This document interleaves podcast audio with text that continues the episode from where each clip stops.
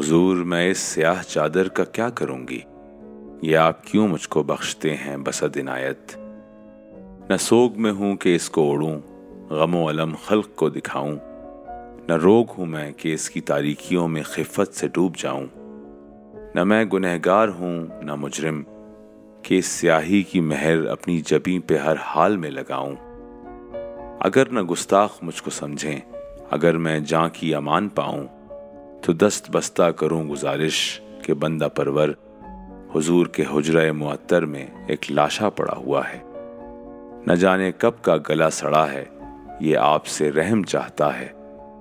حضور اتنا کرم تو کیجے سیاہ چادر مجھے نہ دیجے سیاہ چادر سے اپنے حجرے کی بے کفن لاش ڈھانپ دیجے کہ اس سے پھوٹی ہے جو عفونت، وہ کوچے کوچے میں ہانپتی ہے۔ وہ سر پٹکتی ہے چوکھٹوں پر برہنگی تن کی ڈھانپتی ہے۔ سنے ذرا دل خراش چیخیں، بنا رہی ہیں عجب حیولے جو چادروں میں بھی ہیں برہنا یہ کون ہیں جانتے تو ہوں گے، حضور پہچانتے تو ہوں گے۔ یہ لونڈیاں ہیں کہ یرغمالی حلال شب بھر رہے ہیں، دم صبح در بدر رہے ہیں۔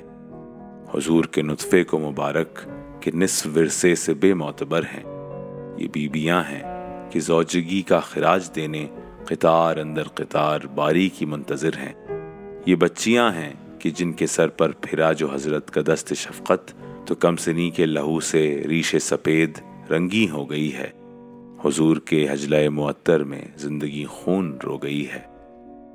پڑا ہوا ہے جہاں یہ لاشا طویل صدیوں سے قتل انسانیت کا یہ خون چکا تماشا۔